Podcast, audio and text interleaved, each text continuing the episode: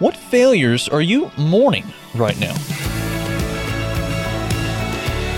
Hey there, I'm Andrew Stevens, and you're listening to Unlocked, your daily key to unlocking God's Word in your life. The question in the title of today's devotion, Have You Failed? is one that I think both you and I have to answer yes to. There are times where we do make mistakes and we do have failures in our lives.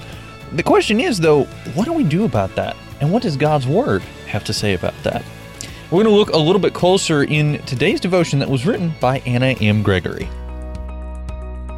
When I was working at a bank, a lady came to the door. I tried to explain that the inside doors were shut, but she could still go through the drive up. She didn't understand what I was trying to say, though. She left, not knowing she could have done what she came to the bank to do. I felt horrible. I thought I should have opened the door and made sure she understood before she left. I failed. But God still loves me when I fail, and I'm not the only one. Peter failed many times. He even denied Jesus before they hung him on the cross. Three times, Peter denied he even knew his Savior, and Jesus still took Peter back into the fold. After Jesus rose from the dead, he assured Peter that he still loved him and wanted him to do the work God set for him to do. Jesus told Peter, Feed my sheep. Jesus wanted Peter to continue to show his love to others, telling people how much Jesus loves them and how he gave his life for them. As a forgiven follower of Jesus, I want to help others understand how much he loves them. Jesus wants everyone to put their trust in him, to come in and become part of his family, and to live and reign with him forever. And there are so many who still haven't come in. Every single one of us has failed, but no matter how bad the failure, Jesus still has plans for our good. Jesus' death and resurrection are enough to cover all our sins. And because He is so amazingly good, He can even use our failures as opportunities to show His love.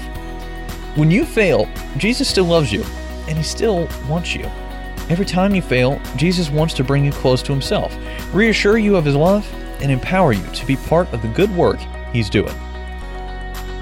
So let's talk about this. What are some questions going through your mind right now? What failures are you mourning right now? How does Jesus comfort us in these times?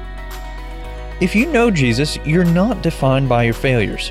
Your identity is found in Jesus and his death and resurrection. When you start believing the lie that you are defined by your failures, who are trusted Christians who can remind you of the truth? As you and I can read in Lamentations chapter 3 verse 22, it is because of Yahweh's loving kindness that we are not consumed, because his compassion doesn't fail. Now, I'd encourage you to read in your Bible Luke chapter 22 verses 31 through 34, as well as Luke 22 54 through 62, and John chapter 21 15 through 19 to help keep God's word alive in your life. Unlocked is a service of Keys for Kids Ministries check out our new verse picks. We took this quarter's artwork along with the Bible verse from the same devotion and created an image you can download for free. You can set it as your wallpaper or lock screen on your phone, share it with friends, or even on social media. To find them, all you have to do is look in the Unlocked app and at unlocked.org. Now, be sure to check back tomorrow because Emily is going to be taking a look at how we can be waiting on his plan.